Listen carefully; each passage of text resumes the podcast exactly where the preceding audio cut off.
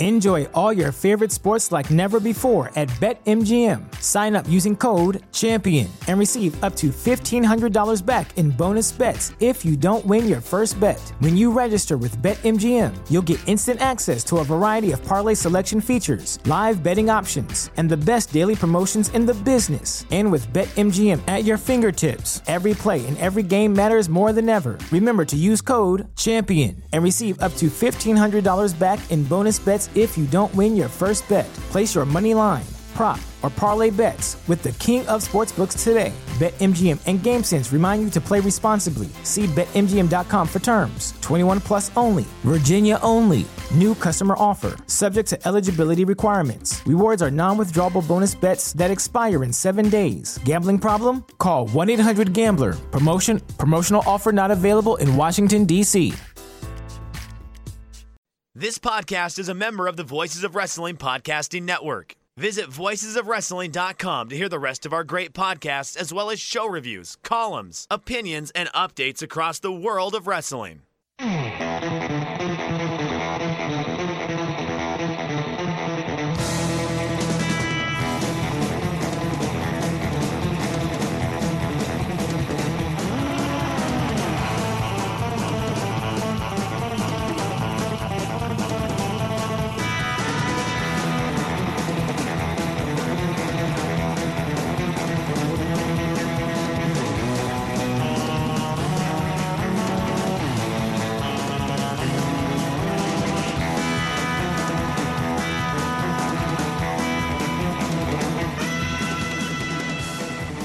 Hey there, Thunder Buddies and Travelers down Thunder Road. It's us, Days of Thunder, the W C W Thunder rewatch podcast that you didn't ask for, but we did anyway, coming to you as part of the Voices of Wrestling Podcast Network. Back for another Nights of Nitro special. I am your host, your Nitro Girl Spice on Thunder Road, Dave Ryan, and I am joined, as always, by my faithful co-host. He's Stagger Lee Malone. Lee, how are you? I don't like the implication that I'm the mean gene of this, this partnership. Yeah. we're, we're we're trying to hawk uh, actually new wait hang on m- m- maybe I am the mean gene of this partnership. Actually, do you think I could get away with setting up a hotline? Oh yeah, well I'm sure, you know, like the the nineties nostalgia has started to like creep in over the last couple of years, so I'm sure nine hundred numbers are right around the corner from coming back. I could just rob all of Fightful's great scoops that they put up for their five dollars tier and did, put them on my did, hotline. Did you ever fall for any of the, like, the those kind of, um, we'll, you know, you ring up here, like the, the Corey's hotline? I was just going to say the Corey hotline. Yeah, or anything like that, any anything similar where, like, you text a thing in and we'll take a lump of your credit and give you something shit for your phone. Um, apart from ringtones, no. Yeah. But no, yeah. I, I never really, rat like, I'm, I'm just a little bit too young for the whole hotline thing. Mm. Also, it wasn't really a thing over here. It well, no, it definitely wasn't as much. Um, yeah, I can't think. Of, like, I'm sure there was, you know, call local girls in your area, oh, yeah, sort of things. Yeah. But again, the two of us would have been too young to even fucking notice that stuff in the, the mid nineties. Um, yeah, I think ringtones were the one that, like, oh my god, you mean I can get my, my phone to ring and it sounds like a really horrific version of The Simpsons like opening? A, yeah, a, a two bit Simpsons theme or Mick Foley's yeah. entrance music. And then, like, maybe a year or two later when I discovered looking up things on the internet, and I was like, hey, here's, like, the exact code you punch into your phone to make a polyphonic ringtone. I remember when, like, that those new, the slightly newer Nokias then came out and you were able to make your own ringtone. Yes, yes. Yeah, it was revelatory, you know? It was like the, it was almost as big a leap as when I found out, you know, when I got my first phone with apps. You know, oh, yeah. That's, it was a quantum leap technologically. It's like, now I can make terrible Simpsons theme ringtones just by typing in a series of about one hundred random digits yeah. there, on my phone. There was also that period of time where everybody had real songs as their ringtones, and you would yeah. hear some absolutely awful songs. Hmm. I I often in my work, like, it, it, it makes me feel young and it makes me feel old at the same time, you know, um... working with like young teenagers and things like that, and one of the things that they just can't get around their heads is because we're the like we were the first generation that really like got mobile phones or cell phones, mm-hmm. as our American friends would call them. So we do remember having most of our childhood without them. Yes. Like, I got my first one when I was like twelve or thirteen, and I remember that was like quite young to have them in the like the late nineties. It was a hand-me-down, obviously. Like, you weren't buying a thirteen-year-old a, a, a new phone back then. Perish the thought. But um, this giant Sony Ericsson monstrosity that I had that only had like a single line of visible text on it. But um, yeah, something that the young people I work with can't wrap their heads around is the idea that, like, for most of our childhood, if like I tried to call Lee to see if Lee was around, and Lee wasn't within reach of the phone attached to the wall in his house, I wasn't talking to Lee that day. Yeah, it, it, it's like that. I had that kind of period. Like, again, I'm a couple of years older than you, and it was that thing of where you knew your friend's house number because yeah. you would occasionally be allowed to ring them and see if they're actually at home before you walked yeah. the whole five minutes down the road to see if they were there. You remember a time where, like, having um. Having a, a, a landline in the house with a wireless receiver was like oh. living in the thirty-first century. Oh yeah, you. I mean, you were totally middle class if you had a, a wireless phone in your house. Yeah, or or the cordless, the cordless as they'd call yes. them here. Yeah. Oh, Jesus Christ. Yeah. You would always have that neighbour you'd hear talking to somebody on the phone. Yeah, I'm I'm out the back on the phone. Jeez, it's, it's, it's great. Yeah. I feel like I'm slowly turning into my granddad as time goes on. Like, my granddad, who's a great man for, you know, if uh, any of the grandkids were hanging around the house and they were complaining about, oh, there's only like chocolate digestives here, there isn't any other like bars of chocolate or anything like that. He'd be like, when I was your age, I used to have to have butter and sugar sandwiches. Those were the only sweets. I was around before they invented chocolate bars. Like, I don't think that's strictly true, but you're going to say it anyway. I mean, I never realised your granddad was that old, but you know. Yeah, well, he certainly likes to act that way. It's that whole thing of, I used to walk fifteen miles in the snow yeah. every day to school. Yeah. You know, it didn't snow for fifteen years in Ireland. It, yeah. it fucking snowed that day. He's he's from a town where there's so, like, like brief, boring Irish history lesson. There used to be uh, an area around Dublin called the Pale, which is kind of where the the anglicised settlers were kind of all located, and mm-hmm. us us uh horrific Irish natives, primitive beasts that we were were all outside the Pale. There was a period of time where there was actually a wall around the Pale. Mm-hmm. Um and my granddad is from the town where there's a bit of it still standing, uh near the Carlow Gate. Okay. And the way he talks about this Pale wall is as, af- as if he was there when it was still standing. And, like, the Pale was conservatively six hundred fifty odd years ago that that, like, that line was, was drawn around that area. Um, See, that, yeah. that, that reminds me of Jen's granddad, um, who, when we started going out, he would call me the dub. The dub.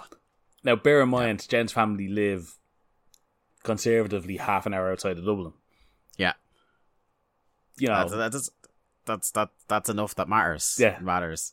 I'm surprised you weren't around Ireland as well. Like, people who like aren't originally from the area who come to the area, they get known as the blow-in. Yeah. Oh yeah, that's the one. Yeah, sure, only passing through. Like, yeah. Oh yeah, sure. That's what I mean. Like, where I live now, again, a little bit further out again, but it's like, oh yeah, more dubs, fucking blow-ins. Mm. Yeah, look at it, taking over the town. Yeah. Never never mind that everyone is from Dublin in the town. Yeah. I look, I, I live in Kildare, which is the county right beside Dublin, and most people here are from Dublin. Do you know what I mean? Emma's from Dublin. Like, there's just, you're everywhere. Yeah, it'd be like people in New Jersey complaining about people from New York moving into New Jersey. Yeah.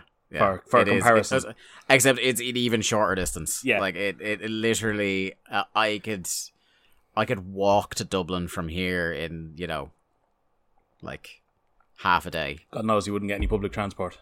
Yeah. Oh, exactly. Yeah, I'd probably beat the bus up there. Fuck's sake.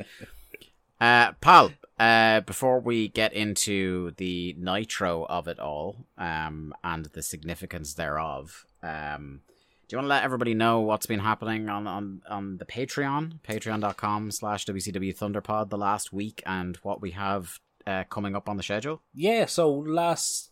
Last Thursday we dropped Rehash two, our um, Rehash of the Champions, our Clash of the Champions retro po- uh, podcast, which I host, where we go through every W C W N W A era Clash of the Champions all the way up to nineteen ninety-seven.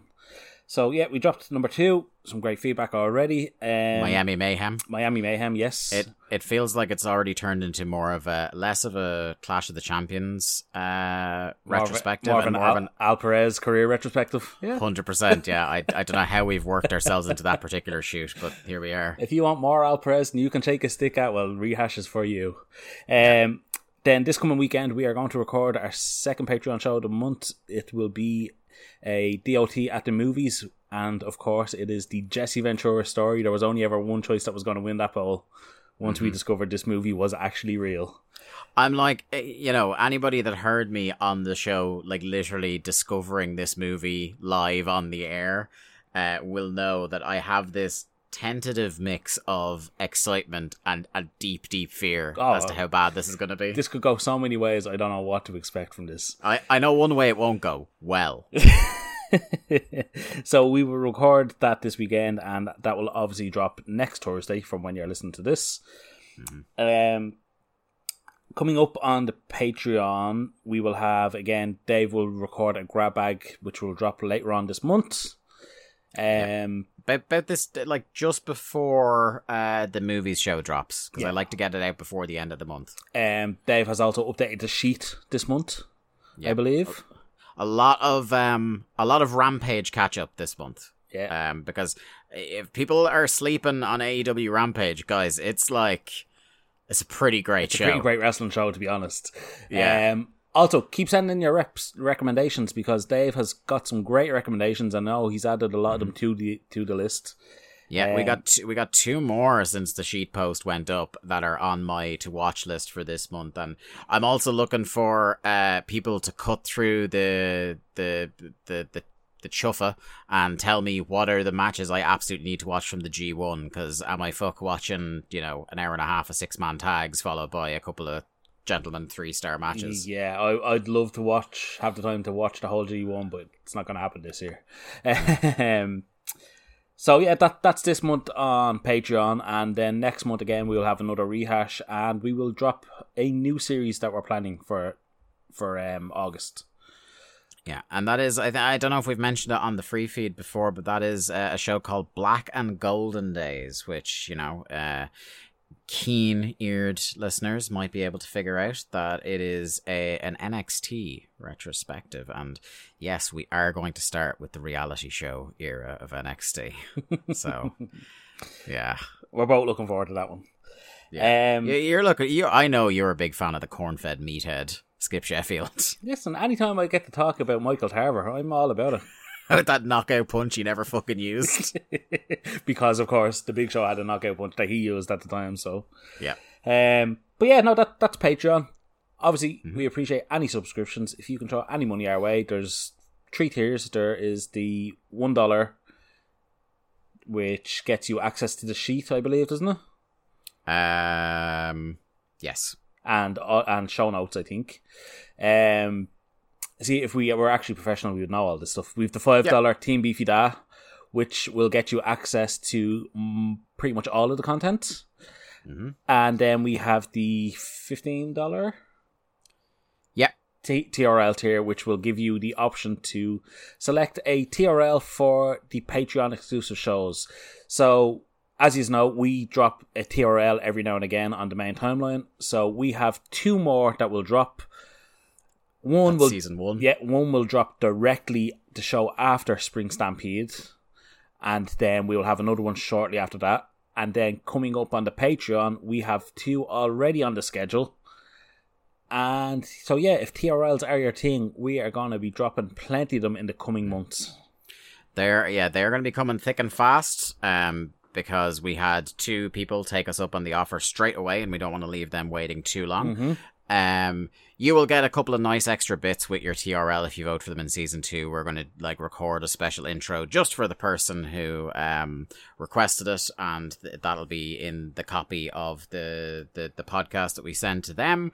Uh, everybody who subscribed to the Team Beefy Dad tier is going to get the T R Ls anyway. Uh, that's just a little special thank you for the people that subscribed. It is a limited tier as well. There are only four slots left for season two, so uh, if you have a really good idea for something you want us to be subjected to, um, bump your uh, get get your get in at the fifteen dollars tier, or bump your, if you're at the five dollars tier already, bump it up to fifteen dollars. You only have to do it for one month. Once you bump it up just for one month to the T R L tier, that's your T R L secured. Will be in the D Ms to ask your request, and then the month after you can immediately drop back down to whatever tier you're more comfortable with. We will uh, say and- it doesn't have to be a wrestling show. It can be anything. It can be a movie. It can be a book review. Whatever you want us to do, T R L yeah. is your way of getting us to do it. As we have gone on record, there is very little we will not do for money. um, and then I know we meant we mentioned August, and just from ha- having the chats before we went live here, I think September is going to ramp up to be a really good month on the Patreon. Big, big month. Mm-hmm. We we have. Um, We've a return of a, of a show that uh, the second episode in a series that uh, was was very much enjoyed uh, in its debut, and that's that's Drafts and Draft. We're hoping to have our first our second episode out in September. Mm-hmm. The topic and guest, because there will be a guest on this one, to be revealed.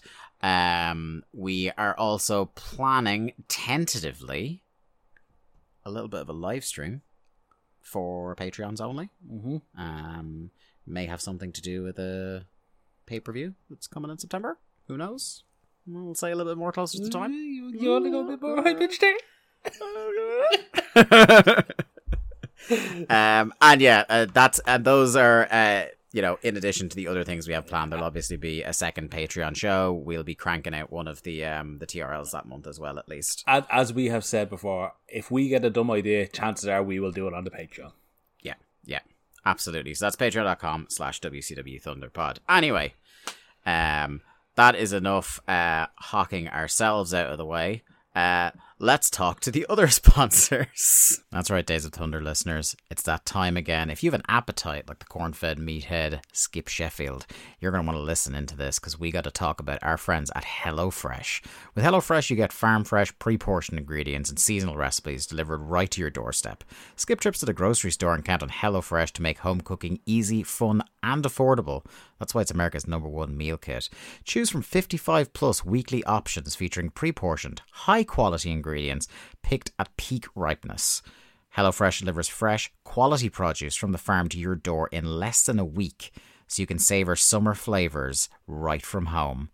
Select meals from the Taste of Summer series that are sure to become everyone's new favorites, like the Old Bay Shrimp and Sausage Boil, and family-style grilled steak lettuce wraps. Holy hell. To avail of the offer that's being made to you, the Days of Thunder listener, all you gotta do is go to HelloFresh.com slash V O W sixteen and use the code V O W sixteen for up to sixteen free meals across seven boxes and three free gifts. One more time, that's HelloFresh.com slash V O W sixteen and use the code V O W sixteen at checkout to avail of that offer. And if that doesn't sate your appetite, I just don't know what will. It's HelloFresh, America's number one meal kit. Back to the show. Okay, ad corner over, my friend. It's time to talk uh, about Nitro. And before we get, get into the number Nitro and the date of the Nitro, uh, Lee, in a nutshell, why did we pick this Nitro? Because this was something we were asked uh, on the Discord, the V O W Discord this week, which, by the way, join in the V O W Discord so you can chat to us on there. Um, so we picked this episode for basically one segment, and one segment only. It was the Bret Hart-Goldberg segment on the show. A mm-hmm. infamous W C W segment. Mm. And that was Which basically, I, basically I, the I, only reason we picked it. And I'm only really learning having watched this show. Like, I definitely haven't seen that full segment start to finish before. Mm. I, I've seen the clip. Yeah. You know, I've seen the clip. Like, it's one of the... It's one of those clips that, to W C W's credit, for better or worse, they hit you over the head with that clip over the, the couple of years that they remain in existence. Mm-hmm. Because even, you know, like I've said, we're coming up on the time where I start watching W C W religiously. And I saw this clip a bunch of times as a kid, but definitely didn't see this Nitro. Um, something that really energizes me about it as well is that it's the very rare sight of um, W C W in Canada. Yeah, it's the first time in the Nitro era they've actually gone to Canada. Um, mm. Now, listen, they did a lot of actual, actually good Canadian wrestlers, so it's somewhere they probably should have went before this. Uh-huh. Um, And I want to say the crowd was the crowd was good when they were given stuff to invest in. But this, yeah. I mean, on a broader level, I thought this show was pretty fucking bad. Yeah, wasn't great. There was some stuff to pick out for sure. Um, but yeah, it was a thing where the Canadian crowds, you know, it's not it's not full, you know, Bizarro land. Uh, what it is is kind of what you hit on is like they're hot for stuff that will that earns it, mm-hmm. but they're not going to give you great reactions on a plate either. No, um, if if you're going to feed them shit, they're not going to treat it like it's something serious. Yeah. So there are moments here on this show where it's like, damn, this is like a hot crowd. And there are things they could have done on this show that I think would have made this a really momentous Nitro. But mm. they just they just don't go with it. Um, but look, let's let, let's get into it as we go. This is Nitro episode one eighty-five, uh, dated the twenty-ninth of March, nineteen ninety-nine, from Toronto, Ontario, uh, gaining a rating of three point six boys. Um, so that's down slightly from last week. I think was a th- the last Nights of Nitro, literally one week ago, was a three point nine, I believe. Mm. Um, we we have a cold open with gormless sack of shit David Flair and Samantha uh, in front of a fireplace. Uh, hang on, I have white. to ask: is she still Samantha? She is. She has gone unnamed for several weeks now. Yes. Did yeah. do you think they actually forgot they named her Samantha? I would say there is almost a one hundred percent chance that is the case, yes. Okay. Um, and every time I go to type her name down, I first type it as Tori, Tori yeah. because it, it's fucking Tori. Yeah. But like they haven't identified her as that yet, and I'm not letting them away with the fact they haven't done that yet. um, so they have a cold open in front of the fireplace. Um, I believe, Lee, the way this is shot, because she's in like... um. kind of like a cocktail dress, and I believe the way they're intentionally shooting this over the back is to uh, make the salacious implication that she is in fact nude on this chair at first, because it's literally they they picked over the shoulder behind the two of them talking to each other. They picked the one camera angle from which you couldn't see any of the dress, like it's just kind of like yeah. bare shoulders and arms and stuff like that. So I believe that was their attempt to to hook in the lads at the start of Nitro here. Um, but unfortunately, uh, within seconds, uh, any sort of reverie that a, a an adolescent man might have been having is shattered by the Uh, pitchy whining of David Flair, saying that he can't believe his dad is ducking Hollywood. Hollywood treats me like a real dad should. Even like the most pathetic line in here was like, he even let me in his jet.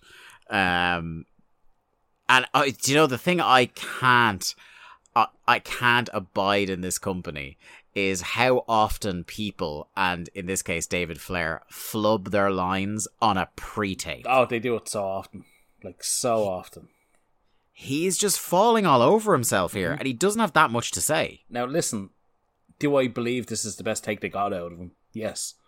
Yeah, yeah, yeah. Um, it's not necessarily that they did one take. It, it's it's probably this is the best they got. Um, now, listen, if there's one thing we know about Hollywood Hulk Hogan, it's that he is absolutely a great father. Um, yeah, uh, yeah. one hundred percent. I mean, listen, did David Flair ever really have a chance with these two men as the fathers in his life? No. Um, but I, I gotta say, David Flair's performance here, I, again, it's one of those, it, you know, the point has been hit on many times in other places, not just us, but the, the fact that you have one of the most charismatic people in the history of professional wrestling in Ric Flair and his son is this void of personality but- is... But we, absolutely remarkable. But we know this happens so often in professional wrestling. Yeah. It really it's a it's a certified phenomenon. Mm-hmm. The only one I can the only one I can think of where it's like charismatic father and charismatic son is Soul Man Rocky Johnson and The Rock.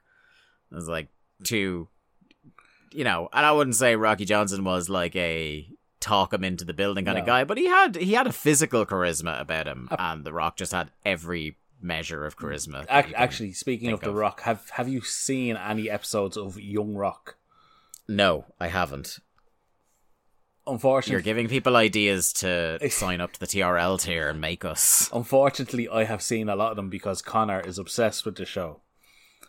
Oh no! And I have po- can't win everyone, man. I have pointed out that the show is so inaccurate in everything it does. Yeah. Now, listen, I can understand why it's entertaining to a nine-year-old because it has like an Andre the Giant as like a main character. Yeah. Um, and it kind of skips between general, like The Rock is a kid and then oh. he's a teenager and then he's in Memphis and. Look, man, if we were the big dog's age and there was like a, t- a proper network T V show about wrestling on there, we would eat that shit oh, yeah, up, one hundred percent. Regardless of quality. So, but yeah, it's it's it's really bad. But compared to David Flair in this segment, I thought Tori was like Meryl Streep. Like she doesn't. I think she has she has three backstage segments on this show, and like it's not like she's you know. She's actually like Meryl Streep, but she's like she's pretty competent for someone that's had very little T V time. Oh yeah, she's absolutely like the the best part of any of the promos she's involved in. Um, yeah. But I mean, you you mentioned Meryl Streep, and then the fact that W C W shot her as if to, she was looking naked. So can we now just call her Meryl Strip? God, you've been waiting all week for that one, haven't you? Now, listen, I think of these things on the spot. I don't plan anything. Yeah. Yeah, you just what's that? You're you're you're you're doing a big check mark on your notepad there. Um, they uh they keep uh, they keep calling Rick uh, a loser in this segment, so they're still heels, but Ric Flair is also a heel, and Hollywood's a face. Yeah, uh, this is something that would become over the course of these three hours nearly impossible to track. Mm-hmm. Um, the way they're doing this, and it's not. I again, this is before you know the let's do Shades of Grey Russo era. This is legitimately, I believe, this company are forgetting several times a show who are the baby faces and the heels. Can, can I just point out you spent like four minutes talking about just the cold open? Yeah, and it was like forty-five seconds long, if if even. Uh, it's Nitro, and it's the Nintendo sixty-four Beetle Adventure Racing uh, Battle for the Beetle competition. Sweepstakes. This is there's so much nineties about this. I remember the return of the Beetle. I remember advertising for Beetle Adventure Racing. I I the Nintendo sixty-four logo uh, makes me just pine for the days. Mm-hmm. Um, and the idea of a sweepstakes on T V to win a car. Uh, it's just this is just some great shit, some great A nostalgia here. Uh. Oh yeah, also Nitro's in Canada for the first time. I, I, I would say you were a big fan of Herbie the movie, were you?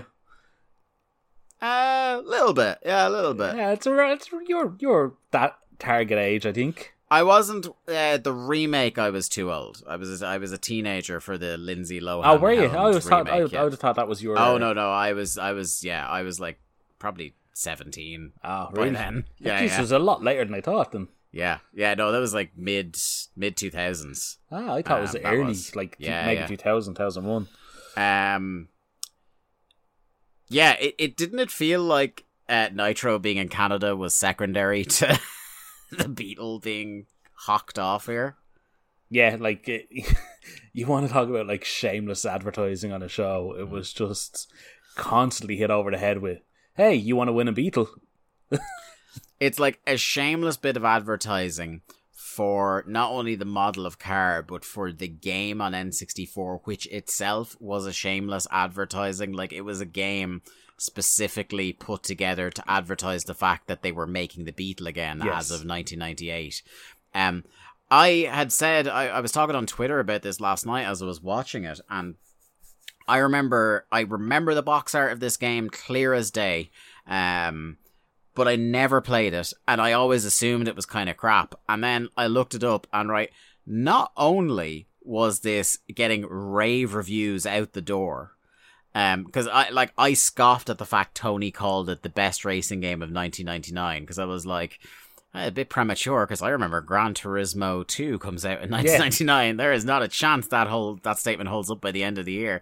But apparently this got rave reviews, and not only that, I was floored to learn, because I thought there was going to be some like backwater studio publish this game. Um, this was published by Electronic Arts, E A. Hey. Yeah. Hey. So that was absolutely blew my mind. You know what? That would make sense because E A also made the W C W games. So the ah. fact that it was being advertised on Nitro would add mm. up. Mm. Um, so Nitro's in Canada for the first time. They have uh, the I love that they have the actual N sixty-four boxes, another mm-hmm. prime bit of nostalgia in front of the lads. I miss physical boxes for games. That's besides the point. Um, huge Larry chance. He gives them what they want. Um, already, Lee, the "We want Brett" chance. Yes. Loud. Oh my god. And do you know what? Uh, so uh, Larry.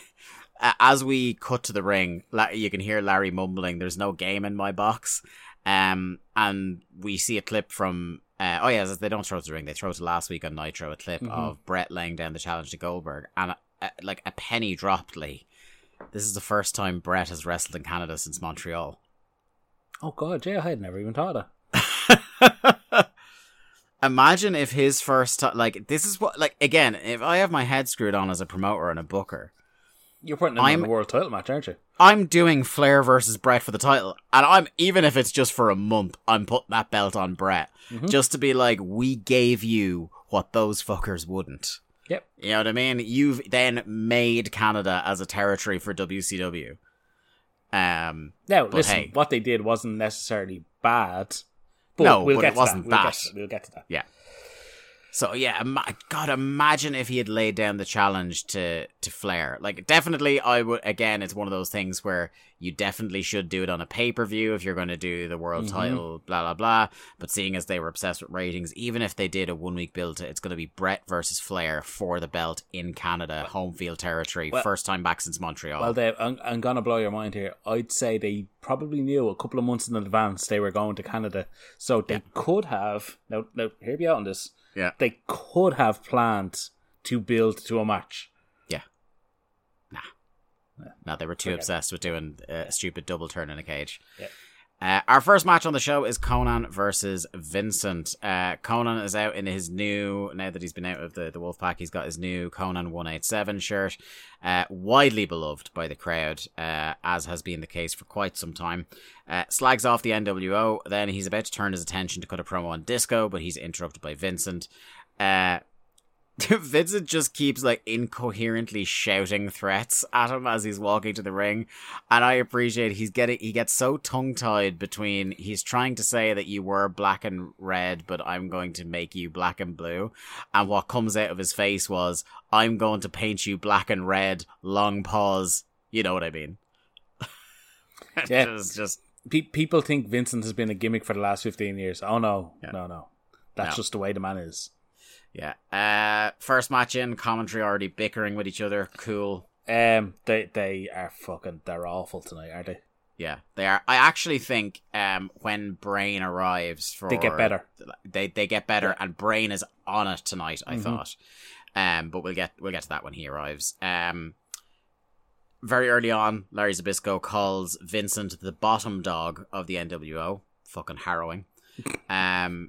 Conan putting a whooping on Vince till a low bridge gives him the heat. Uh, crowd having none of Vincent with the heat. They're just there. They don't believe for a single second that, that Conan's in peril. Uh, Vince goes to do that kind of like sweeping uh, elbow drop kind of thing. Um, but he's so uncoordinated and unathletic that he goes to do it and then just kind of very slowly falls to his knees and gently caresses him with his elbow. Yep. Um, and then like gives him a punch. Um, absolutely awful. Uh, Conan gets his feet up in the corner, hits his rolling lariat, but Stevie Ray is coming down the aisle. Stevie Ray comes down the aisle. This distracts Conan. So try to follow this. This distracts Conan. Vince clotheslines Conan in the back of the head. He himself then becomes distracted for long enough for Conan to recover, hit the facebuster, the Tequila Sunrise, and win. I, I I tweeted about this. I gotta love a match where it's an N W O guy versus an N W, uh, former N W O guy, and an N W O guy comes out and distracts one guy, and then the other guy. I, it's oh god, it just fucking. See, you're, you're there's trying... a lot of sucky finishes on this show, and this like really started off strong. You're you're trying to apply logic to an illogical situation. Hmm. See, we have established over weeks and months at this stage that anyone still wearing an N W O black and white shirt is a fucking moron. Yeah. And Stevie Ray, who seemed to be above it, is now getting dragged right into it. Yeah, it's full Keystone Cops. It's yeah. it's awful stuff. It, um, horrendous. Just an awful way to start what should have been a hot show. And it ends with uh, Larry Zbyszko uh, playing the role of everybody's grandfather by asking if Conan can now pull up his pants. Um, then we get Hogan and Tori cackling about having David on a short leash. So clearly they, they did three backstage segments with Tori, and she probably moved a total of about three feet during all of them, because it's clearly like the same room, just mm-hmm. a different angle. Well, I mean, um, she's the most important person, so they're all going to see her. Yeah. This is like, she's the best booked, like, the well, not the best booked, but she's like the most consistently booked character in the company right now, probably.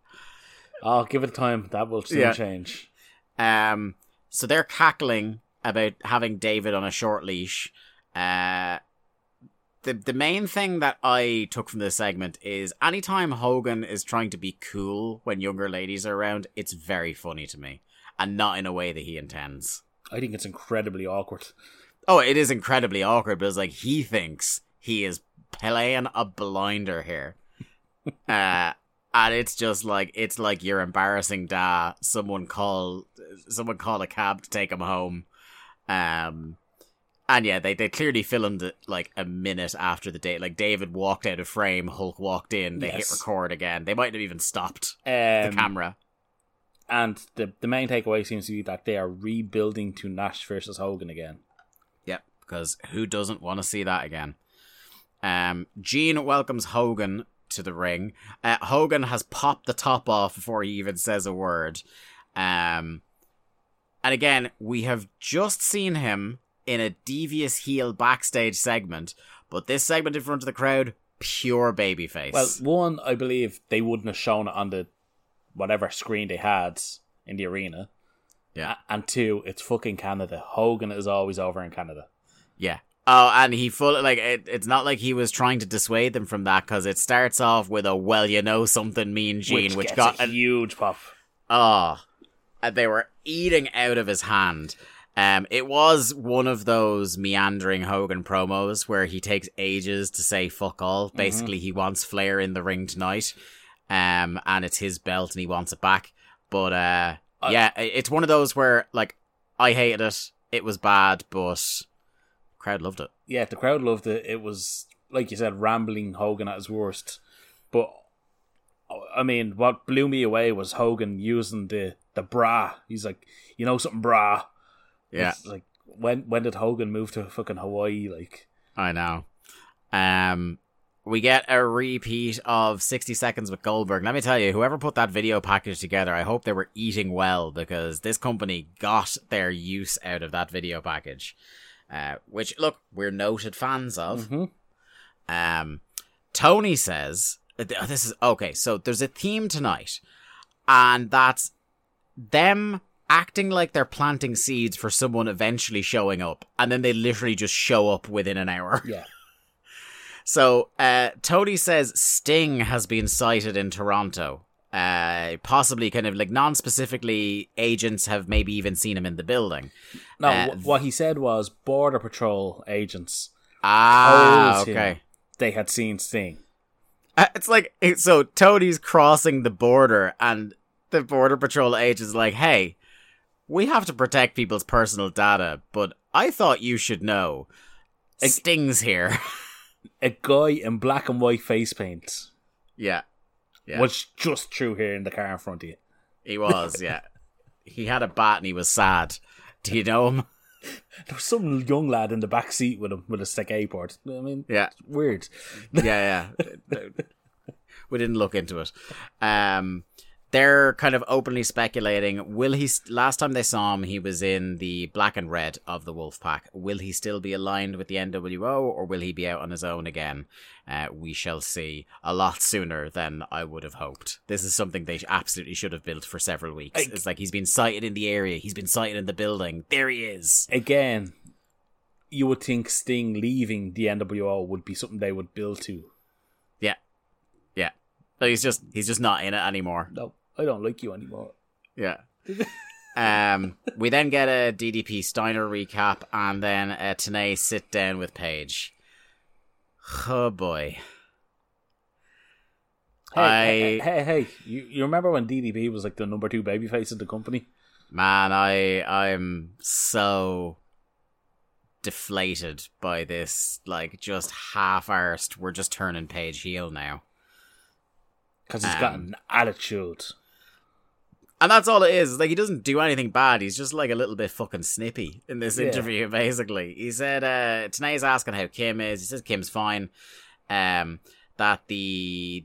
The Steiner recliner gave him, uh, was it sporadic paralysis in his Her- legs? Herniated disc, I believe. Yeah. Um, he isn't looking to make excuses. It simply isn't going to happen again. Tanae asked about, there was, if, if you remember back to last month, there was talk of a stipulation that uh, Kim would be in Steiner's service for thirty days if Paige lost. Uh, so he asks, what about the stipulation with Kim? Paige asks if he's an idiot because he never would have agreed to something like that. Um, so we're just, was, we're just blowing our stipulations because they're stupid. Yeah.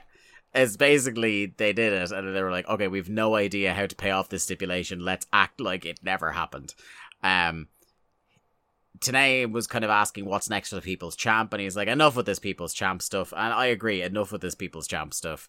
Uh, when he comes back, he's going to pick his spot. Little did we know, his spot would be in just a handful of segments. Four and a half time. minutes, yeah. Yeah. Actually, yeah, it's like two segments from now. Fuck's sake. Um, so, yeah, he's going to get to Steiner his own way. Which is amazing. It's like, it's a full heel promo, but he's still threatening Heels. a heel yeah. at the end of it. So, like... Shades fuck. of Grey, Shades of Grey, brother. Yeah. Um, we have got up next a Titanic singles match that I know you were excited by, Lee. And it's Wrath versus Chaos in the Battle of the Angry Man Names. The Angry Man Names. Yeah. I'm sure the likes of, uh, you know, Robbie Roy and, I don't know, Freddie Fuming or whatever must have been, they must have, like, missed their flight or something tough, that they couldn't tough get involved. T- tough Timmy wasn't available tonight. Yeah, Tough Tom, Salty Sally. Yeah. Um, I, this was not a great one, pal. I mean, listen... Anytime you get Kenny Chaos in the ring, you're you're guaranteed a a time, a match taking place. Go forth from this place and say the days of thunder. Mark our words. Anytime Kenny Chaos gets in the ring, time will pass. That is the days of thunder guarantee. Um, uh, did, did I mean? Listen, they weren't even on the same page with regards to spot. Like, it was just. A really, really bad match. And, We're in and, the same fucking genre. And this this is a point I want to make. Nitro is now three hours, okay? So yeah, we're now fully in the era of W C W are just blowing off the first hour. Yeah.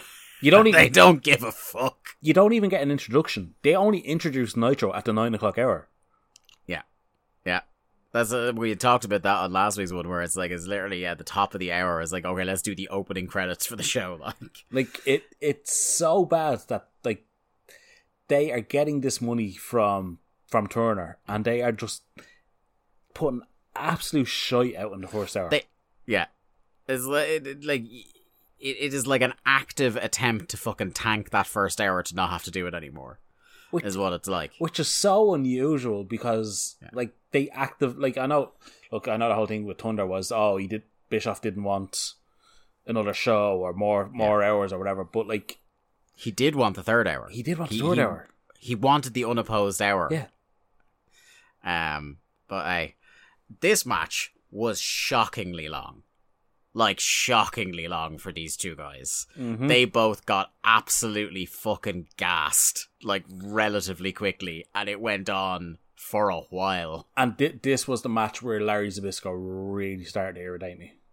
Yeah, I, I just started tuning out the commentary from this point. Um, one thing I will say, um, before we keep on with our grievances, there was a couple of, like, moments of, hey, that was a, a, a nice little...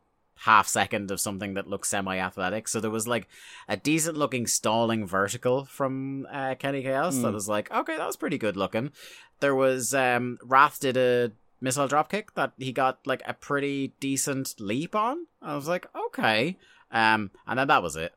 Uh, and that was literally like two spots I have picked out of a match that went probably what ten minutes. Oh, that like never ended. Honestly, like if you looked this match up on Cage Match and it was any less than nine minutes, I would be stunned. Uh, Kenny Chaos at one point did a guillotine leg drop uh, off the top rope, and you, listener, I cannot impress upon you how long it took for him to get onto the top rope.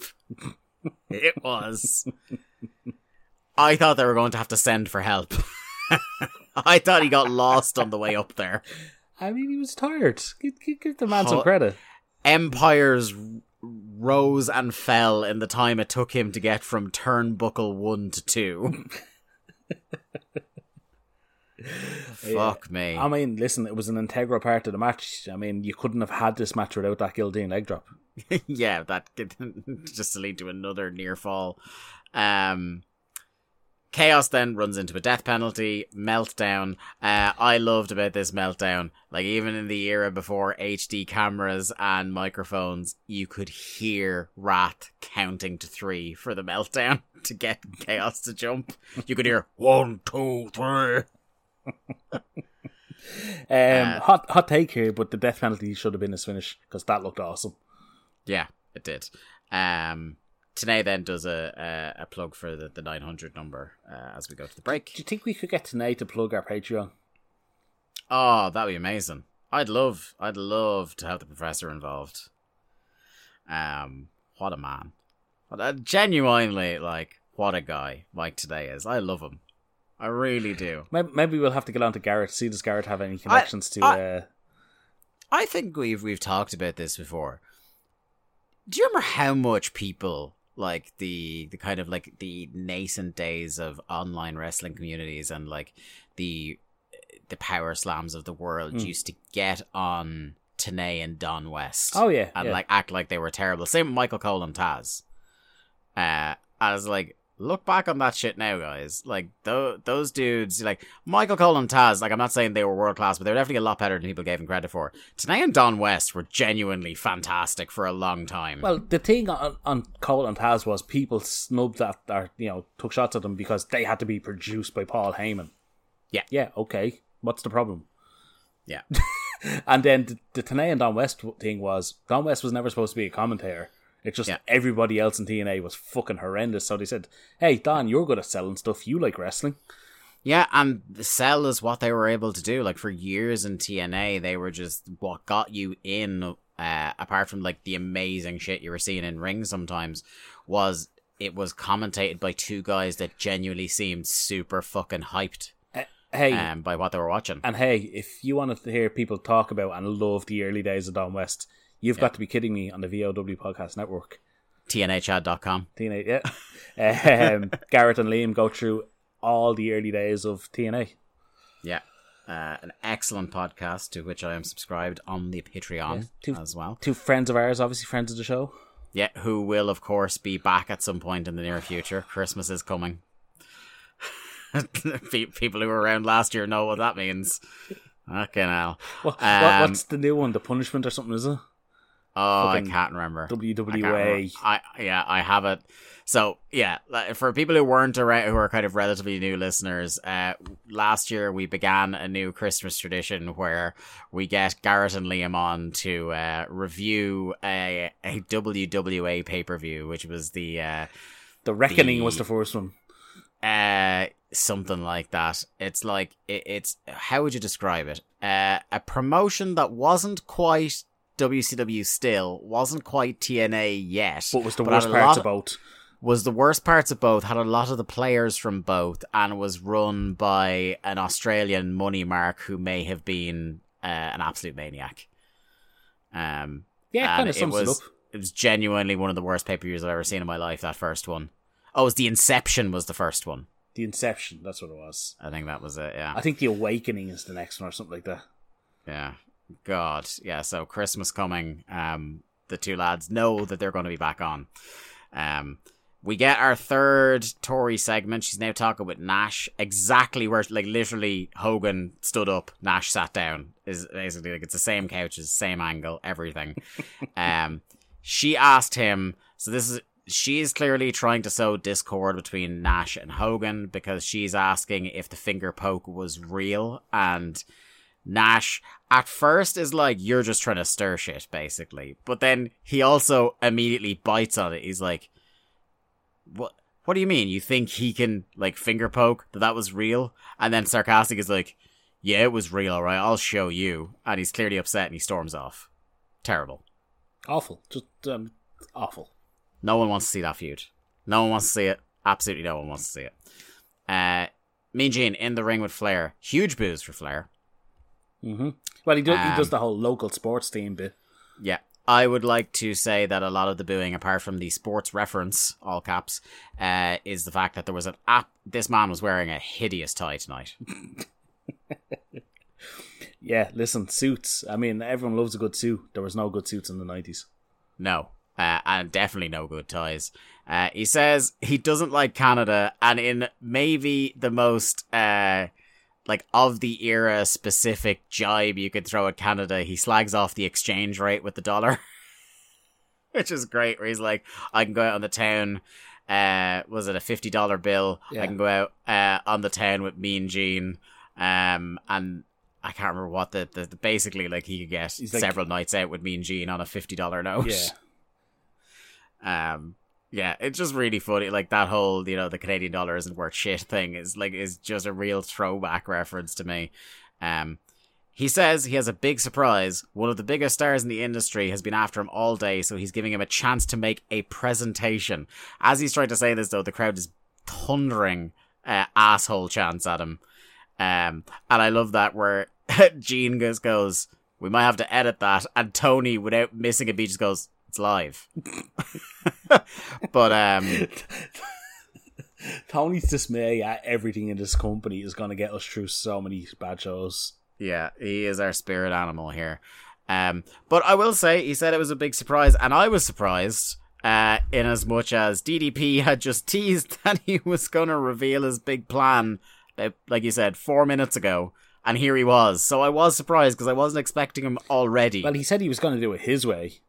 Yeah, which was, I guess, his way is, you know... I've been pestering Ric Flair all day. It's the right way, the wrong way, and the Homer Simpson way. Isn't the Homer Simpson way just the wrong way? Yes, but faster. Yeah. Uh, that's what it is. Um, yeah, so he's out now. Uh, Flair says, hey, I have the book now, so I can do what I want with you. Always love a reference to the book. That's definitely something I'm not fucking sick of mm-hmm. uh, in wrestling. Um, he can do what he wants with him. Uh, Flair knows that he wants a match with Scott Steiner. They kind of boo lightly, and D D P responds by burying the entire nation of Canada. Um, Flair says he has a l- solution to two problems at once. Uh, tonight, Paige will wrestle Hogan to well, get his match with Scott. Uh, Hogan stormed out at one point. Yeah. And then Flair was like, haha, you want to wrestle me. You want to wrestle Steiner, so you're going to wrestle each other. Okay. Mm. Uh, D D P asks if... Um, If Flair is scared that he's doing that because he um he isn't going to wrestle him. He said, no, uh, I'm not scared. It's because I'm the boss. Um, Like you said, Hogan came out. The crowd went crazy. Uh, Paige says he doesn't care what it takes to get to Steiner. Hogan says he doesn't t- care what it takes to get to the belt. So the match is on. Uh, but Flair, inexplicably, absolutely no need to add it as a stipulation. He says, okay, I'm going to be your manager tonight, Paige. And then... uh. We see, speaking of people who were only teased several minutes ago, uh, Sting is in the rafters. Yep. Um, yeah, crowd does lose it for Sting, but uh, I did laugh at how preposterously long it takes uh, Flair and Hogan to see what side of the arena they need to be looking up at towards Sting. They just couldn't fucking figure it out. I mean, we, we know... From um, history, that H- Hogan sees stuff better when he's up higher, and he's yeah. looking down on something. This is true. Yeah, he, very when famous. It, when he's examples. looking up, it, it's not as good. It's when he's looking down on things. We know his vision is twenty twenty. Um, we then get the top of the hour reset with our Nitro credits and the Nitro girls. And I love, you know, we're talking about how they don't give a fuck about the unopposed hour. They won't even put the Nitro girls in the unopposed hour. No, no, but they, I mean, they were stars. Yeah, the Nitro girls are too big time for the unopposed hour. Very, very funny. Uh, then we get what I am going to controversially uh, say to you was my match of the night. What's con? Uh, yeah, I suppose it's a bit controversial. uh, it was Rick Steiner versus Scott Norton in a dad battle. Uh, Lee, I'm not going to lie. This was exactly what I wanted. I said, I hope this isn't these guys coming out and doing, like, a Fit Finlay job. I hope these guys come out and they do, like, just power moves and strikes and no selling. And that is exactly, exactly what, what I yeah, got. Yeah. I mean, if you were to, like, you, you wrote down what you wanted, they gave this to you. Um, yeah. I mean, I would call this the, the battle for Erin Quinn's heart. Yeah. I let her know in the, yeah, the Discord. I, I was like, there is a match that is right up your street on this show. This might be my favorite no-selling stiff match uh, I've seen since the infamous Giant versus Meng match that I lost it for on Nights of Nitro two or three. Where they're, where they're both like, my gimmick is to no-sell, so let's both no-sell. My gimmick is to take as few bumps as possible.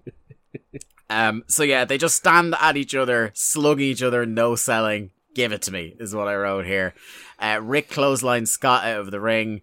Um, he does his kind of like uh, dogface gremlin, kind of like his pose on the mat. Randy Anderson tries to hold uh, Rick Steiner back by holding the top of his head. Doesn't work very well. Uh, they get back in. Rick starts a ten punch, which gets reversed into an atomic drop. And then Scott Norton hits a double cross chop, which absolutely pops Tenay huge on commentary. Um, this starts a theme of the night where they're talking about, hey, when guys do moves you don't expect them to do, sometimes it can really disconcert their opponent because it's not coming from the playbook. Um, so they really love that bit. Uh, whip reverse, Rick dumps Norton arse over tea kettle and he rolls out again. Uh, Larry then gets involved in a long segue about how, because there was a couple of like uh, I think eye rakes or eye pokes or something, and he was talking about how it's a really good strategy because the one area you can't build muscle on is the eyeball, and this becomes something that distracts him for several minutes of talking. Um, we come back from a break and Norton hits what I think might be one of the most impressive feats of strength I have ever seen on this show. And that is, uh, the best way I can describe it is a deadweight dominator. Where Rick, he does a dominator. Rick is not going up for this move at all. And is like doing the, you know, something that everybody absolutely hated, uh, Ken Kennedy slash Anderson for back in the day, where he'd do this thing to try and make it look more real, where he'd like flail his legs and stuff, but uh-huh. what that would do is make the other guy lose balance.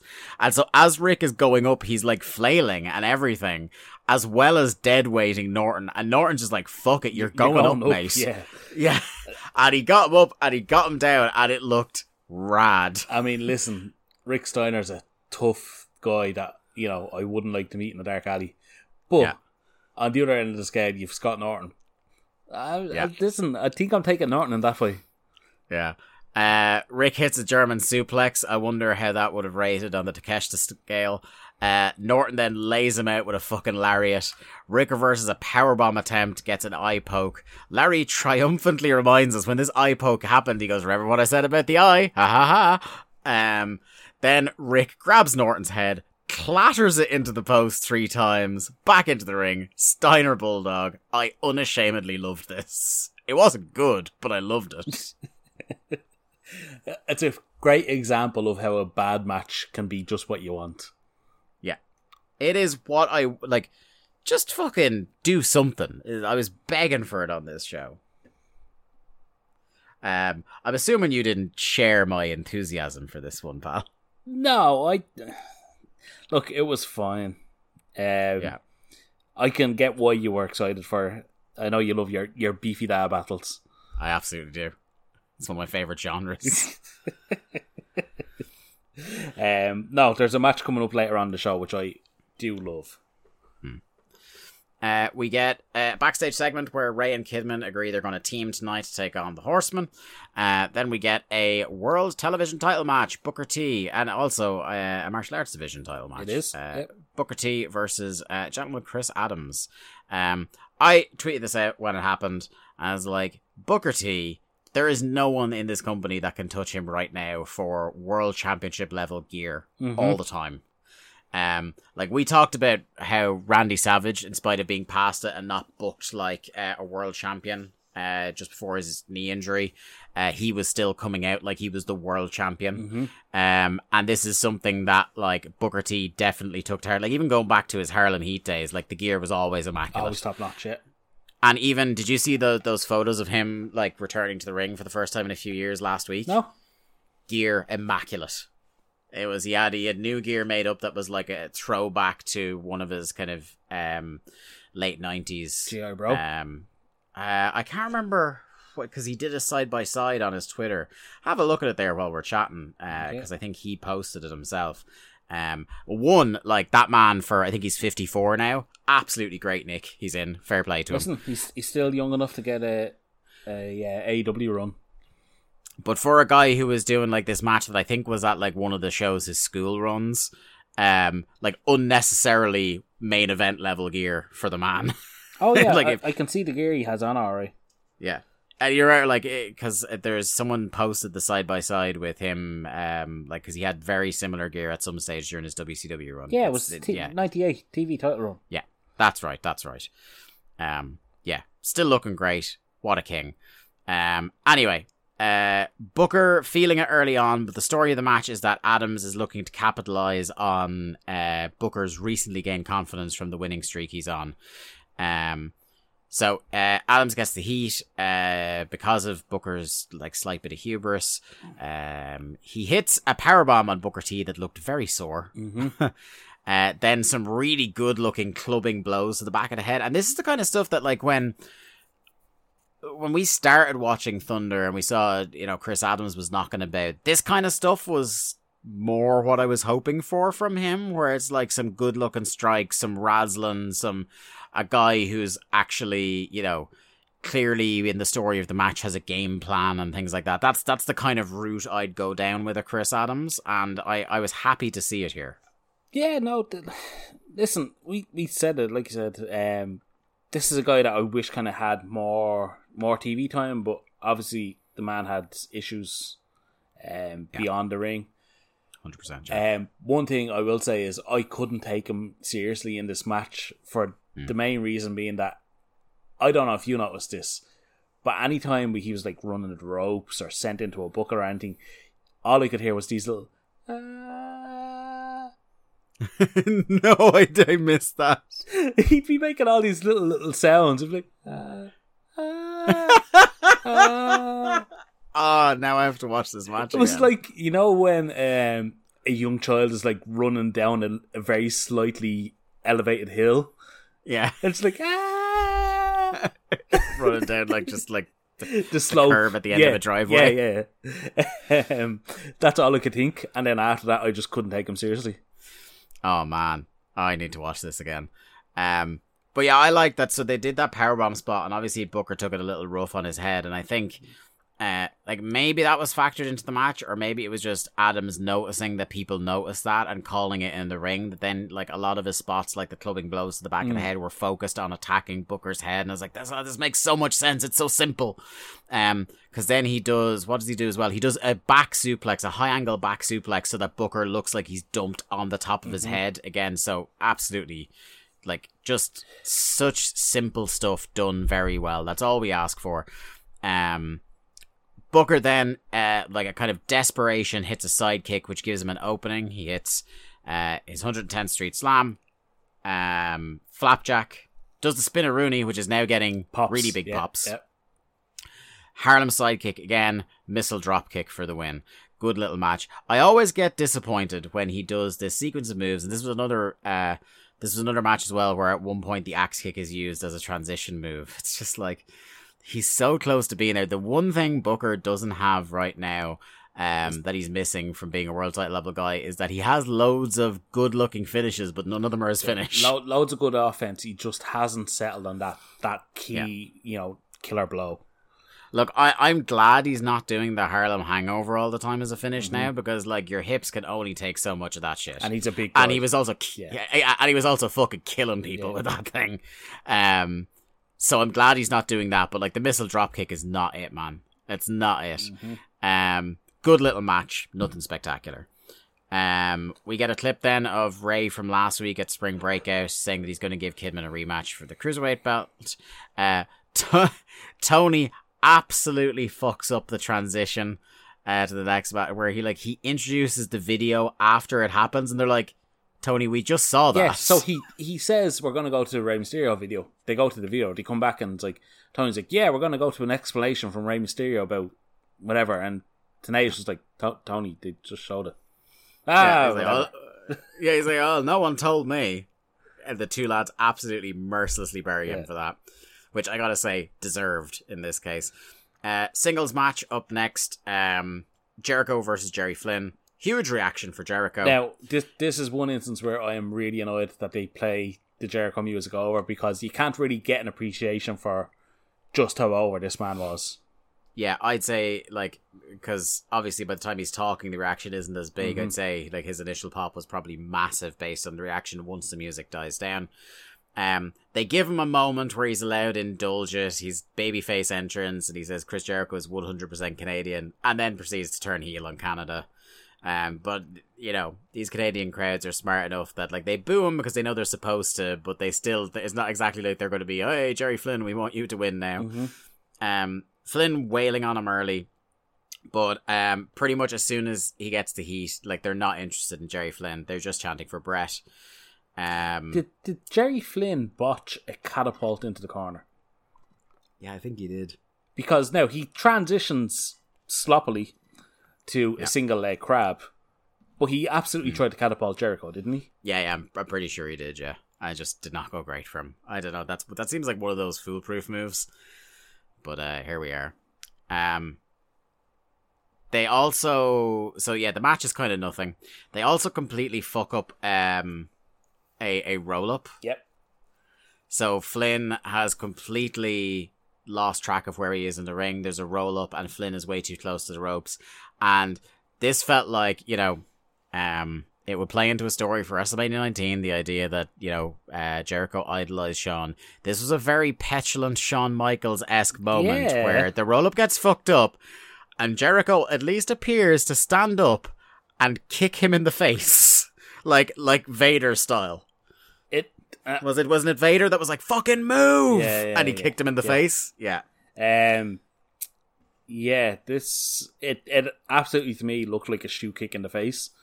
And yeah. Chris Jericho, or well, Chris Irvine, is very fucking lucky that Jerry Lynn didn't fuck his shit up backstage. Jer- Jerry Flynn would have absolutely Jerry Lynn. Oh, would sorry, have killed Jerry him. Flynn. Jerry Jerry Flynn would have yes. eaten him for fucking breakfast. Um, yeah, and he does the kind of like, because obviously the roll up was supposed to be the finish, so he does the the rope assisted pin uh, for the win, and he's clearly annoyed. Gets out of the ring, and he's just fucking muttered under his breath. Uh. Our next segment sees Gene Okerlund, Spice the Nitro Girl, and porn music with the Beatle. uh, Gene keeps implying he wants to get in the car with Spice. Uh, it's them talking about the sweepstake and about how great this Beatle Adventure racing game is. Um, my one takeaway from this is, um, is it just me, or does Spice have more charisma than half this roster currently? Yeah, well, we are now approaching the era where this, the Nitro Girls are going to start becoming characters on the show. Yeah. Uh, to me, I was looking at this going, to this point, Spice has been wasted on Nitro Girl segments, because you could have had her doing something more, like talking for somebody like a, you know... Prince Ikea? Yeah, just, yeah. Just anybody. Like, any, like so many people in this company are clearly not comfortable with a microphone in front of them, and she was just, like, fairly effortless and casual here. Um, so, fair play. Uh, the Hitman is here, and this, you want to talk about a fucking hero's welcome. Now, hang on, hang on. Before we get into the hero's welcome, yeah. Brett's music plays, mm-hmm. and nobody reacts because nobody knows it's Brett's music. Yeah, yeah. I wasn't sure. Um, absolutely beloved. Leans so hard into it. He is Canada's hero, and he loves being Canada's hero, as has been noted everywhere. And he recites "Oh Canada" for everyone. And then, as if he wasn't already babyface enough, he proceeds to run down Bischoff, Flair, and Hogan in short order. Mm-hmm.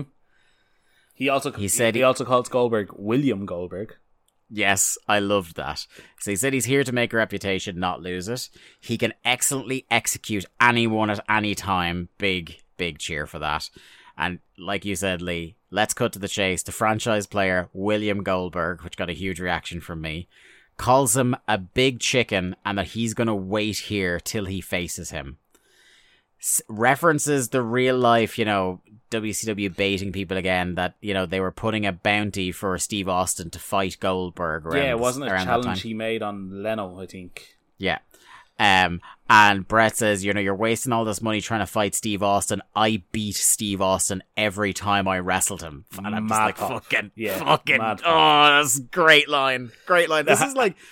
Be- before you even go any further, you have to mention, Brett walked out in a black Calgary Hitman. Yeah. Uh, Calgary Hitmen hockey yeah. jersey. And th- yeah, so he's wearing the Hitman jersey. And then this line comes in next where he says... Goldberg, you fancy yourself a tough f- football player. This is hockey country. Come out and fight me. And then what did he do, Lee? He whips off the Hitman jersey and reveals a Toronto Maple Leafs jersey. And the this building nearly just crumbled. Yeah. The reaction was so loud. I mean, listen, there had to be copious amounts of children uh, created on this night, all yeah. named Brett, because... Yeah. The men are, and women in this arena lost for him yeah. revealing the, the Maple Leafs jersey. Now, yeah. my takeaway is Bret Hart walked out wearing two hockey jerseys under them ring lights. Uh, this, what a man. Like, I, I couldn't imagine not getting heat stroke within seconds. I mean, people asked why his hair was always so wet. The man was sweating. Yeah. yeah. This is how, that's how he got he got a nice steam on. He just wore hockey jerseys and sweated off the, the carbs. Um, so Goldberg comes out. Circles oh, Brett for a couple of seconds. Hang on, hang on. Goldberg yeah. comes out. Do, do you want to... Look, set the scene for us, Lee. You, Go- you take the ship here. Goldberg comes out. The music hits. And we get the piped in... No, we get the instant booze. Loud booze. Yeah. And of course, being W C W, they played the Goldberg track with the piped in. Goldberg... Yeah. Goldberg... Never has it been more obvious that it's piped in than yeah, that moment. Morons. Absolutely, just go with the booze. Yeah, I mean, just absolute idiots. Yeah. That's that's one thing I will say. You won't often hear hear me say the phrase to W W E's credit, but eventually they did lean into the Bizarro Land stuff. Mm-hmm. Do you know what I mean? They didn't like it. But yes, they hence why they call it Bizarro Land. Yes, they did acknowledge that it was a thing they couldn't really avoid. They couldn't control. Yeah. So you know, you know, I often think of the like the ultimate one. Is the Shawn one. Yeah. Where they played Brett's music. Oh, I love that. Fucking hell. I love that video. How, how he made it out of that building alive that night, I have no idea. Um, but anyway. Anyway, Goldberg comes steaming out. No no pyro, no nothing. He's just in his street clothes. And he proceeds to circle Brett. And Brett is continually talking shit as they're, as they're kind of circling and kind of going back and forth. And then Goldberg just a two-step fucking, you want to talk about football player. He takes yeah. them two steps and the momentum he builds up. Yeah. If you're not somebody who's like into um, sports and you hear somebody who is talking about sports talk about somebody with like explosivity yeah. over a short distance. This is this, this is, is that. It. Yeah. I mean, just they can't have been more than ten feet away from each other. Mm-hmm. And the the velocity Goldberg hits Bret Hart with, with the spear. he he fucking hoofs the cunt now, into the air. It, it, honestly, for this angle, it couldn't have looked any better. Yeah. He hits the spear and neither of them move. Like, they literally both just go flat out. Pancakes. Goldberg lying on top of Bret. And the commentary team are like, oh, you know, he, he hit the spear. And then they're like, wait, but neither of them are moving. What's going on? And they're they're kind of speculating. They haven't seen a replay yet. They're like, did, did Goldberg spike his head? Did he did he knock himself out on Brett's ribs? What what's happened? Yeah. And then Brett starts starts the stir. He's the first one, and the crowd are like, oh! They as, start coming as, alive. As soon as he like moves an arm, they yeah, lose it. They lose it. They're like, hang on, what? Brett's moving. Yeah. And. So Brett, like, slowly, and this takes a good, like, it, I mean, a minute doesn't sound like a lot of time, but when neither man is moving, it's a lot of time. Mm-hmm. and over the, I'd say it's about a minute long, and Brett kind of stirs and he kind of half sits up and begins kind of shaking himself awake, mm. and he proceeds to roll Goldberg off him. He pins him, counts the one, two, three, and as he's standing up, he takes off the Maple Leaf jersey to reveal the steel plate. And let me tell you, the crowd go fucking apeshit once again. It, yeah. wa- it wasn't the three count that set them off. It was the, the reveal of Bret Hart being the fucking smartest yeah. man in the world. Now, they loved the three count, don't yeah. get me wrong. But yeah, it just goes to another level when the plate is revealed. Um, And he says, what is it? He says, respect that. Yeah. To, to Goldberg. And he says, hey, Bischoff, hey, W C W, I quit. Uh, and as they go to break, J J is out and he's getting in J J's face. Okay. Um, now, this is where I got really annoyed. Mm-hmm. So, Brett's promo, he addresses Bischoff, he addresses Hogan, whatever. That's grand. That's all storyline stuff. That that's He was in that loop with Bischoff and Hogan. He was N W O associated, blah, blah, blah, blah.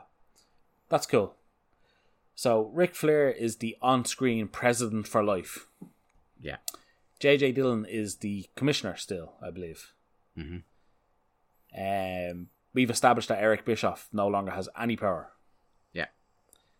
So as Brett, Brett quits, that's fine. J J is coming out going, what you doing? And he basically tells J J to go fuck himself. That's fine. But then we come back from break where they recap what just happened. And Eric Bischoff, the real Eric Bischoff, without the hair dyed and... Yeah. All this is now kind of out pleading with Brett. Yeah. So what they're basically telling you is, oh yeah, that whole Ric Flair thing, that's not real. The real man in charge is Eric Bischoff. Hmm. It's they it's can't too, they, they can't get out of their own way. It's too like they had they had like bowled a strike. Mm-hmm. And they still somehow fucked it. They fucked, at the they very literally end. Literally fucked it right at the end. Instead yeah. of just having Brett walk out, they had to do the whole, oh, during the commercial we saw Eric Bischoff. We haven't seen him in months. Mm-hmm. Why is he there? He's not He's not an on-screen guy. Like, it's... Yeah. They, they... Instead of going, yeah, we're doing this thing with Flair where he has all the power, they've now just totally undermined it. Mm-hmm. Yeah, it's really, really disappointing because, like, it, you know, like you so eloquently described there, it was a, just a crackerjack segment for the most part. Again, we'd probably have done it, you know, I'd I'd probably have put the belt on them just for the fuck of it. Like, they hotshot shit all the time, why not? Um, but, but still, for what they wanted to do, they this was nearly perfect. Listen, if they did the seg- this segment here where he quits and all that... Mm-hmm.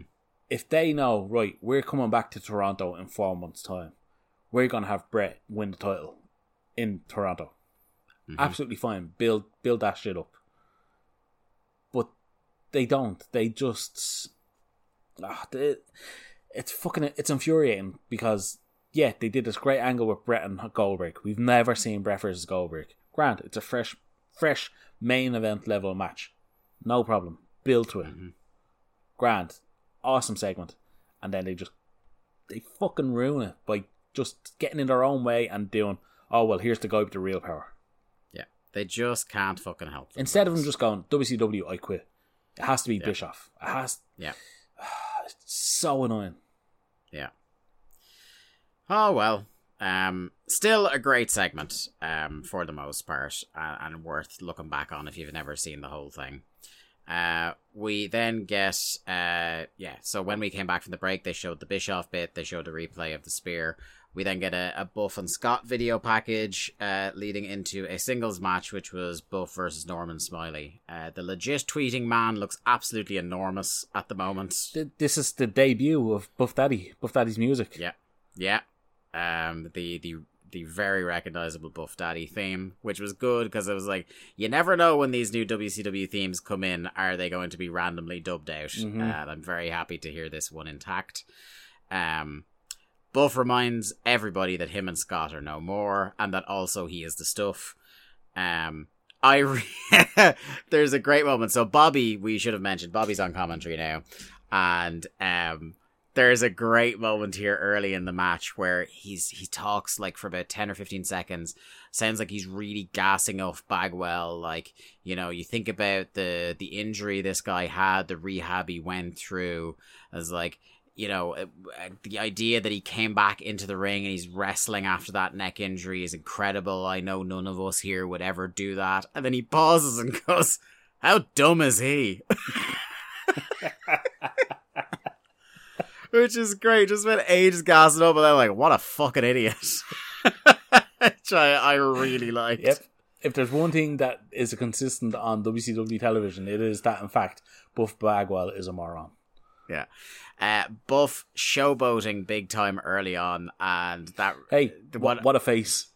Yeah, that's what I was gonna say. Is like the crowd were loving it, and I was just like, the difference between his face and heel persona, personas are non-existent. Mm-hmm. It's literally the same, except at some point someone was like, "No, no, we were not booing him now." But, okay, but Buff, the babyface, has his own face inside a love heart on his new trunks.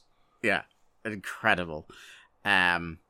I, like, I wonder if this matchup of, like, because Norman Smiley, obviously a very good technician. Um, uh, we've talked about him before plenty on the show. Like, this seems like a matchup that before the neck injury, when Buff still had athleticism and had potential, that this could have been a decent mm-hmm. matchup. Obviously, Buff is already at this stage much he's, more limited. Yeah, he's very immobile at this stage. This point, um, I yeah, I can see what you're saying. Like it, it was a match that you could have put on T V for ten minutes and it would have been pretty good, I think. Yeah. Whereas I thought this was pretty damn disappointing for all that was in it. Yeah. Um, two really good um spots in here from Smiley. He hits a really good looking vertical suplex, but mm. the the move of Norman Smiley is that I could just watch all day long is that wind up scoop slam. Yeah. Uh, that is just incredible, and with a guy like the heft of Buff, it's it's very impressive. I really wish somebody would start doing that. Yeah, it's really just it's it's just like it looks like the physics of it shouldn't work. Uh, that he should tip over, and he just doesn't. Did, it's great. Did you watch that um, F C W documentary on the network? Yeah. So Zach, is that not Zach? Um, the other one, fucking Hawkins. Um, yeah. Said he the Prince of Queens. Whatever. Whatever his name, what's his name? Brian Myers? Kurt, yeah, Kurt Hawkins, Brian Myers. Yeah, um, he was saying he he when he was in F C W, he asked Smiley to show him how to do it, and he, you know, he said he showed him how to do it, and Smiley said he could use it. Now, obviously, nobody watches Brian Myers matches, so maybe he does use it. Not after that A J Styles match, anyway. Um, now listen, for all that guy, that that guy like that guy gets such pelters for one very very highly visible botch he, he did. He made a rod for his own back. That's all I'll yeah. say. Yeah. Um, yeah, no, like look, he could use it in every match. Nobody will ever know. Listen, when when. I just, I just didn't expect when I sat down tonight. It's like I can usually tell. It's like these are the people Lee is probably going to put it into. I didn't expect you to put both feet in on Brian Myers tonight. Listen, when you're in a tag team with Zack Ryder and you're the Jannetty of the two, I mean, even Mojo Rawley wasn't a Jannetty. He's, he is the, the Jannetty of Ryder's two Jannetties. Yeah. He's like the Al Snow of the Rockers.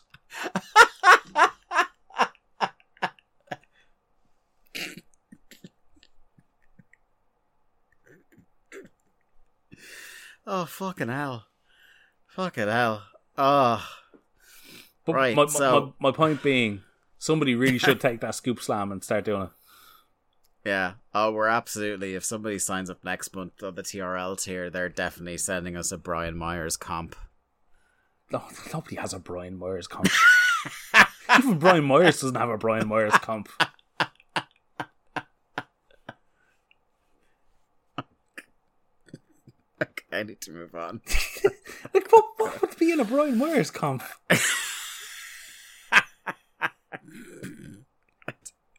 So I'm twirling that fucking baton around. The fucking, ba- oh, the fucking baton. Right, okay. So, uh, yeah, Buff wins with a blockbuster. uh, um, the commentary uh, now gets around to the fact, even though we had seen a segment earlier that set up the match, they only now get around to explaining that uh, the Horsemen basically went to the locker room earlier and laid out a challenge to anybody, and it was the two cruiserweights that took them up on it. So this leads us to a tag team title match that was Benoit and Malenko versus Kidman and Rey Mysterio. And this starts off with Benoit beating Kidman like he owed him fucking money. Yeah. Oh yeah, Benoit early in this match is just chopping the absolute shit out of Kidman. Um, it's the closest to a shoot back body drop I've ever seen as well. Um, before, actually, before the match began, we had like the real highlight of the show, where they do an on-camera spot with the commentators. Mm-hmm. And Tony is, you know, thrown it to Tonight to talk about something. Then he's like, Heenan's trying to say something, and Tony's like, right, come on, what have you got to say? And uh, Heenan comes back with, oh, you really want to know what I think? And Tony just goes, no, no, I don't. And it kind of tro- you're going to tell us anyway. And it throws Brain off. And he's like, well, you really want to know what I think? And Tonight, or Tony just goes, right, we're going to the match. We're, yeah, we're going to the match. He's going to tell us anyway. And then they cut to the entrances, and he's like, well, Brain, what was your big idea? Basically. It doesn't matter. Yeah. Uh, great grappling exchanges leading to a really pissed off Benoit just clubbing Kidman in the head. Mm-hmm. Um, good wrestling things happening uh, through a break. Um, I love the... The story of this match was the capital W wrestlers making the Flippy Boys suffer, yeah. Particularly Kidman. I mean, you want to talk about a simple story of the wrestlers grounding the high flyers. That was this match. Hmm. There was a really cool counter in here where the Horsemen are double teaming Kidman, and they go to give him like um like a pop up spine buster, and he pushes off and drop kicks both of them. Well, loved that. What they had done is they'd done the double flapjack like less than two minutes before that. Yes. And they went to yeah. do it again, and then he That's countered it, it was, into yeah. the dropkick. Yeah, really, really good. Um, then he tags Rey in straight away. Big pop for Rey. Great little comeback. He launches Kidman outside. Some really good uh, double teams. Like, for a team yeah. that, like, they guys that never teamed together. Yeah. Which was emphasized mm-hmm. uh, on commentary. Rey turns around into Malenko, eats a backbreaker, but he fires up. Um, Malenko catches him. Uh, goes to put him in the cloverleaf, but Saturn and Raven are out. Even flow on Malenko. Rey covers, and we have new tag team champions, Kidman and Rey Mysterio. Did are you surprised by this? I knew they have the reign, but I forgot it. Like, I didn't think it was this soon. Okay, no, you know? they they do have a reign during the Filthy Animals era. Yeah. So you obviously didn't know that this reign took place. Yeah, so I must be confusing it with the other one, okay. yeah. Okay, yeah, no, I, again, Spring Stampede coming up is one of my favourite pay-per-views of ever, yeah. all time. So yeah. this, I was very much aware that this was the match where they win the titles. Mm-hmm. Um. So this, the commentators, when Saturn and Raven walk out, do go, oh, we saw this on Thunder, where Saturn mm-hmm. is aligned with Raven again. Yeah. And nice of them to do a small bit of Thunder continuity for us. And I mean, yeah, they do, do the whole distraction finish and Raven hitting Malenko with the D D T. Um, a great D D T, first of all. Yes. Um, but yeah, just the tag team titles for the first time in our entire run on this show actually feel important. Uh, yeah, it might be the first like. First tag title change we've seen that got a deserved big pop. Mm-hmm. Um, yeah, re- a really, really nice little match. Um, obviously, you'd always prefer if the, the, the plucky baby faces win it clean, but I think, you know, obviously, um, given what they're doing in the company now, they're not going to have the Horsemen. Well, I was lose. just going to say, I think you can justify it with the way the Horsemen have been going on the last couple of weeks. Yeah. That this is yeah. very much a case of your own medicine. Yeah. I yeah, I think if it wasn't for the fact that it's in a company where this shit happens all the fucking time, I wouldn't have a bad thing to say about it, mm-hmm. you know? Um, but a really good little match to that point. And, uh, I mean, these are definitely three teams I like to see mixing it up. Yeah. Oh, yeah. You I'd know? watch any combination of these two teams any yes.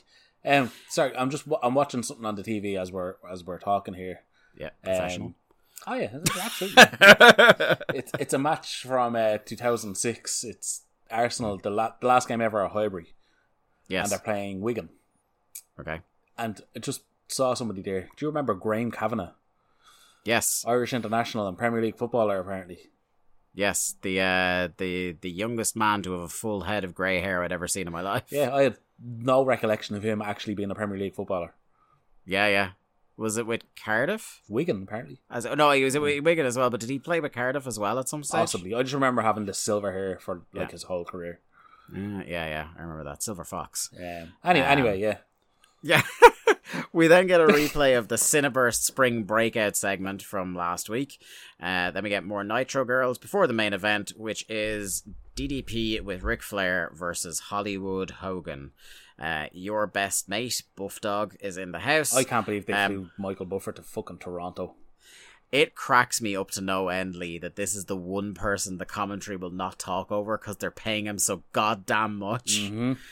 Um, I keep trying to, because I know you'd looked up before, trying to get the exact fee that he was getting paid per appearance. And like people argue, depending on where you're looking, somewhere between fifty and one hundred fifty grand per appearance. You know, some people say two hundred fifty is like, to me, no way. that's that's yeah. definitely not a chance. Now, li- um, listen, do I think W C W got a special rate because yeah. he was on so often? Probably. Yeah.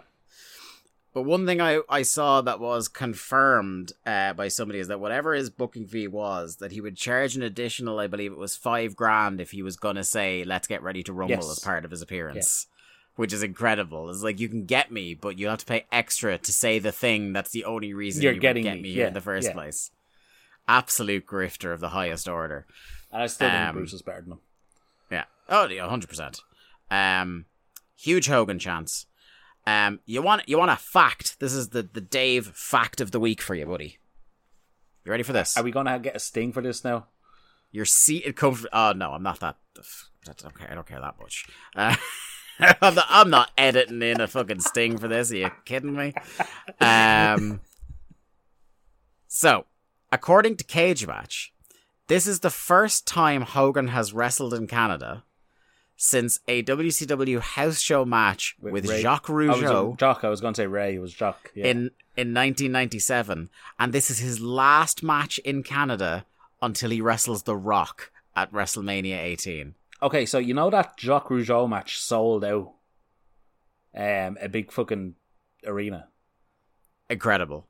Well, I I yeah, I believe it because again, like you said, Hogan is over like Rover in Canada. But it wasn't the fact that Ho- it's the Rougeaus. It was in... Um, yeah. Oh, fucking, what's their territory? I can't remember which territory it is, but yeah, the, the mm. Rougeaus were fucking huge and a part of Canada. Yeah. And um, basically, they, Jock wanted to beat Hogan. And I, I don't know mm. if he did. I doubt he did. yeah. But um, yeah, basically, they, they never ran it back, even though there was like money on mm. the table because yeah. egos got in the way. Shocking. Um, But yeah, it's kind of mad that like he hasn't. Like, it just goes to show how infrequently W C W were there, that he hasn't wrestled there in nearly two years. Mm-hmm. And that he won't ever wrestle there again for this company. The next time he wrestles in Canada is that famous match with The Rock at WrestleMania. Never heard of it. And uh, yeah, yeah. Oh, wait till I tell you, mate. Wait till I tell you. The crowd was the real star. Um, don't want to spoil it too much. Over. Yeah. Uh, so we get a we get a we get a stare down and then a slugfest. The typical Hogan thing of him overpowering powering D D P. Shite clothesline off the ropes. Uh, D D P backs Hogan into a corner for a minute. Uh, there gets Hogan Hogan chant. There's like an awkward moment here, Lee, where the two of them clearly lose their pe- their where they are in the match because they're obviously like the two of these guys. This match is rehearsed to fuck. Mm-hmm. Um. So they clearly lose their place. The the break is coming up quicker than they were expecting. So they're like panicked for a second as to how to get to the spot where they go to the break. Uh, they eventually find it. Page clotheslines Hogan over the top as we go to the break. Um, brawling uh, at the announce table on the stage. Tony is disgusted by how they destroyed their announce table. Um, I enjoyed the prolonged spot they, where they try to knock over the W C W sign. They destroyed the announce table by brawling around it and into yeah. the little girder thing. So obviously yeah. they are setting up for having the new Nitro stage next week. Yes. Yes, because they just didn't want to ship this one back from Canada, is my guess. Yeah. They tried so hard to knock this thing over, Lee. So they try on one side. So obviously the, the famous Nitro stage has the two massive W C Ws either side of the ramp. Yeah. So they're on one side of the ramp and they try twice to knock it over. Mm-hmm. Unsuccessfully. Yes. They then go to the W C W on the other side, which it takes mm-hmm. two attempts to knock over. Yes. They then go back to the original side they were on and try again to knock it over to no avail. But they destroyed the stage. Yeah. You should see when they go over, they knocked one over and then they were clearly feeling their oats yeah. a bit. And they when they go back to the other one that they couldn't knock over before, you've never seen a more two men cooperating to try and like both of them essentially Push. they abandoned yeah. they abandoned the move they were trying to make it look like they were doing, and both of them just basically pushed it and they still couldn't do it. Which, I mean, listen, I'm no engineering genius here, Dave. Yeah. But if I know a spot is we're going to destroy the stage, I might just say, well, if we just you know, unscrew or loosen or yeah, before the main event. Or or one of you leave your feet and hurtle your whole body until well, it would listen, have done the job. If you've ever seen a Hulk Hogan W C W match, you know he doesn't leave yeah, his feet that often. That's not happening. Not on T V, brother. That's not going to work for me. Um, So lots of walk and brawl. Um, Heel Page is so flat in this building, mm-hmm. in this match. They just don't care. Yep. Um. But they are chanting bid time for Hogan, so I, I good, I guess. Um, Hogan, who is the babyface, starts his comeback with an eye rake. Cla- um, classic babyface Hogan.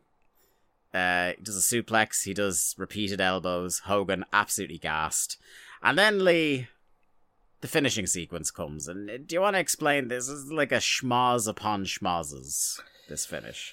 Okay, so we get Hogan whips D D P into the corner, who squashes Mickey J. Hogan then runs in with a clothesline, double squashes Mickey J. We get a Hogan big boot as he's teasing, setting up for the for the leg drop. Lil H, Charles Robinson, runs in. The announcers then go, "Oh, Robinson has a has a history of not counting for Hogan." Um, Hogan misses the leg drop. We then get Ric Flair running in with a chair, I believe, which mm-hmm. Charles Robinson, to his credit, pretends to turn away and not look yeah. at, because yeah, that's at least the storyline. Yeah. Um, Flair then proceeds to ever so gently. Um, oh my god, this chair shot! He he places the chair against the back of D D P's head, which as it, it gently rubbed him with the chair, which then knocks out D D P. Because um, he yeah. obviously D D P had been holding Hogan and reversed or whatever. Yeah. Um, Hogan then decks Flair. Hogan hits the leg drop on D D P. Robinson refuses to count. Hogan then decks Robinson, which gets a massive pop. Hogan then recovers D D P, who's been down for about fifteen months at this stage. yeah. And Mickey J recovers in time to make the three count. So your fresh new heel D D P just got absolutely killed. Yeah. In his first main event. And then we we gotta go. We're out of time. Yeah. Um you know, you kind of you kind of teased early what we thought of the, the overall show, but but first, um what do you think of this main event? Because I, I guess it's one of those things where, in spite of whatever quality we thought it was, the crowd seemed fairly happy. The- I think the crowd were happy to get their Hogan shtick and all that. And that's fine. But I wish he had been facing an established heel. Yeah. If Look, I don't agree with doing the D D P turn. It didn't need to be done. Yeah. It yeah. very much screams of, well, Hogan's a face now and he doesn't want any other faces overshadowing. Hmm. Um, the one thing I will say I loved about this main event um, is Bobby Heenan. Bobby Heenan did a tremendous job of basically saying, look, I fucking hate this guy, mm-hmm. but Hogan is, you know, the biggest star in this industry. I've seen him fight back against insurmountable odds I don't know how many times. So, like, as far as Heenan staying in character of, like, this man will always hate Hogan, but also putting the guy over huge, I think this was a phenomenal performance from him. And it's the best overall Bobby Heenan we've seen in weeks. Yeah, I, I'd agree with that. Um, but yeah, otherwise, uh, as a match, apart from the absolute hilarity of them trying to uh, knock over the sign, there's very little I will ever remember about this. Yeah, and I mean, look, the the fucking the, the chair shot just absolutely killed anything about this match. Y- mm. If you're gonna do the chair shot finish, you have to fucking hit him. Yeah, it was the, the the combined the chair shot and then the delayed, like, the, the, y- you yeah. can see the cogs turning in Paige's head. Is like, should I even bother selling this? And then he had to sell the leg drop for fucking at least three minutes. Like, it's just yeah. awful, awful stuff. Like, it, like I said, I don't agree with the Paige heel turn, but Jesus, if you're gonna turn him heel, give him a fucking hot angle. Commit to it, yeah, and don't just bury him in his first main event. Yeah. Um. Right, pal. Overall thoughts on the show, winners and losers, and let's get out of here. Uh, disappointing show. Um, the tag team title match was, in my opinion, the best match on the show. Mm-hmm. Huge pop for Hogan, obviously notwithstanding. It was all about Brett Goldberg. Yeah. Look, we we we picked this Nitro for a reason. That is the reason. Um. We're not coming back to Nitro. There's one Ever. next month. uh, there's one next month that has a couple of pretty big matches that we're kind of tempted by, but we'll have to see, because we've done a lot of these nights of Nitros now. Like, we've done three in the last couple of months, so, you know, we'll we'll wait and see on that one. Um, but yeah, it wasn't a day. If this was your first Nitro, with the exception of that one segment, probably didn't leave a great no. taste in your mouth. Um. Yeah, we kind of alluded to it at the start of the show, so we've got uh, two Thunders left before Spring Stampede, so that is on the uh, the public feed. That is where we're going next, is to Thunder fifty-seven, I believe. Uh, from uh, it's the first half of a double set from Richmond, Virginia, so that's what we'll be doing in two weeks' time. If you want more of our hijinks, patreon.com slash WCW Thunder Pod. Thanks, everybody, for listening to another episode of Nights of Nitro. Uh, we'll see you again in a couple of weeks. Stay safe, and we'll talk to you soon. Bye-bye. Thanks, everyone, for listening to another episode of Days of Thunder. Days of Thunder was produced by Lee Malone and edited by me, Dave Ryan. Keep up to date with the show and find all the ways to listen to us. You can follow us on Twitter at W C W Thunderpod, or click the Linktree link in our Twitter bio or in the show notes. I am at The Day to Dave on Twitter, and Lee is at Malone underscore seven one three. Days of Thunder is a part of the Voices of Wrestling podcast network. Follow the V O W network anywhere good podcasts are sold for more fine podcasts than you can shake a stick at. Thanks.